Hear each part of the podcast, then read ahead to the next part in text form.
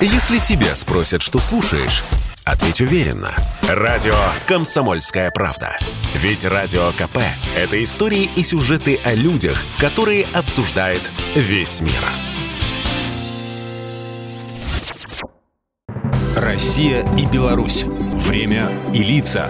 Здрасте, здесь Бунин, и сегодня я вспомню об одном из основоположников белорусского кино, кинорежиссере и актере, народном артисте СССР Владимире Корж-Саблине – Родился он 29 марта 1900 года в семье русского издателя и переводчика Владимира Михайловича Саблина из известного дворянского рода. Закончил реальное училище как раз в канун революции и увлекся театром, но планы прервала гражданская война. 18-летний юноша уходит добровольцем в Красную армию, служил в кавалерии, участвовал в штурме Перекопа, а после вернулся к театральным подмосткам и работал в театрах Симферополя, Мелитополя и Казани, используя в качестве псевдонима как раз фамилию деда. Его дед по материнской линии Федор Адамович Корж был владельцем известнейшего в те времена русского драматического театра Корша. Он оказался настолько впечатлен успехами внука, что разрешил ему соединить обе фамилии. В 1923-м Корж Саблина приглашают в Одессу в качестве военного консультанта на съемке фильма.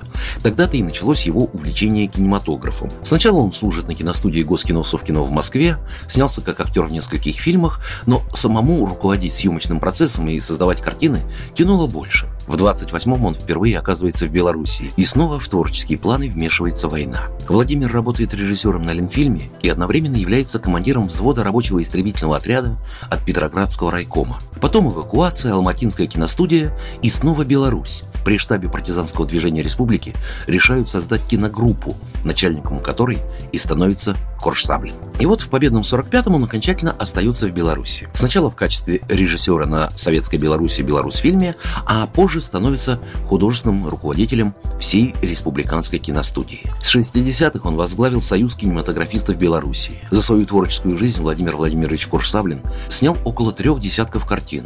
Многие из них были документальными, и по оценкам кинокритиков того времени их отличали не только исключительная точность передачи документальной фактуры, но и особая трепетность героям картин. Что же до игрового кино, то, наверное, кому-то с условной высоты сегодняшних лет черно-белые ленты, крушение империи, Москва, Генуя, красные листья и многие другие покажутся излишне прямолинейными, но в первую очередь и их тоже всегда отличала исключительная правда о событиях, которые легли в драматургическую основу.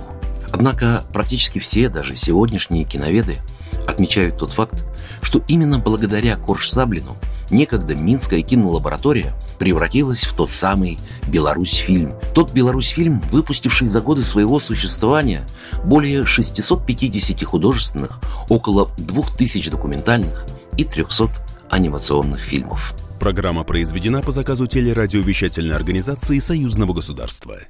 Россия и Беларусь. Время и лица.